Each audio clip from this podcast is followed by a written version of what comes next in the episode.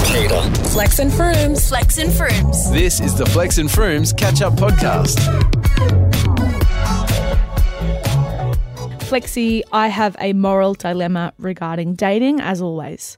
The title How long is too long to download insert dating app? I'm going to read it out for you. Yeah, I want to hear it. This is sent in by a viewer. My boyfriend and I broke up a week ago after five years together. It was a really unexpected breakup, and he told me that I've done nothing wrong, but he just wants to be alone and play the field. I'm so used to his company and I'm struggling being alone. I'm wanting to get back on the apps and download Insert Dating app. Not for anything serious, but just looking for casual fun. Is a week too soon? And is it disrespectful to my ex? Is there a buffer time when it comes to moving on? Initial thoughts? I'm a sympathizer as someone who's constantly doing breaking up with people and then being really judgmental of how they deal with that.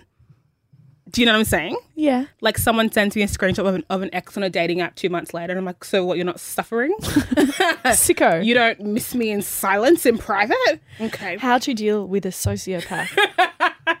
I think it's too soon for your heart, but soon enough for your ego. and your loins. And sometimes you need a strong ego to deal with the like the intensity of having your heart crushed into a thousand tiny pieces.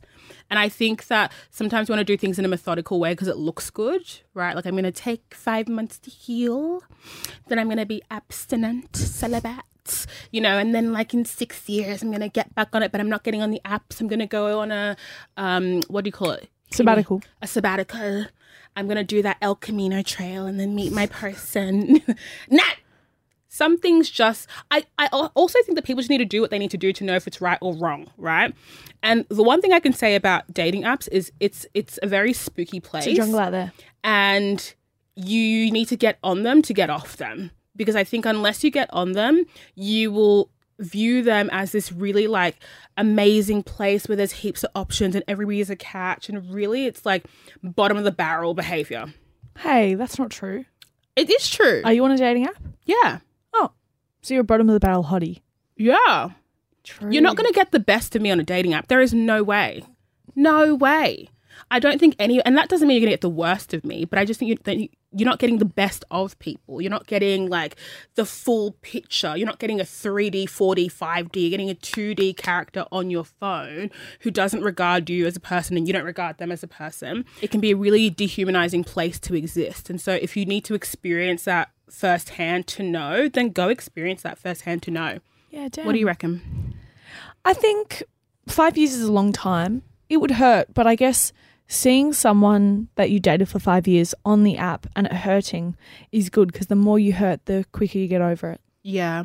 or the quicker you co- you become accustomed to what will be the reality. If I see my boyfriend from 18 on a dating app, I'm fighting. I'm pissed off now. How It's dare? always going to hurt how dare? because how dare you heal?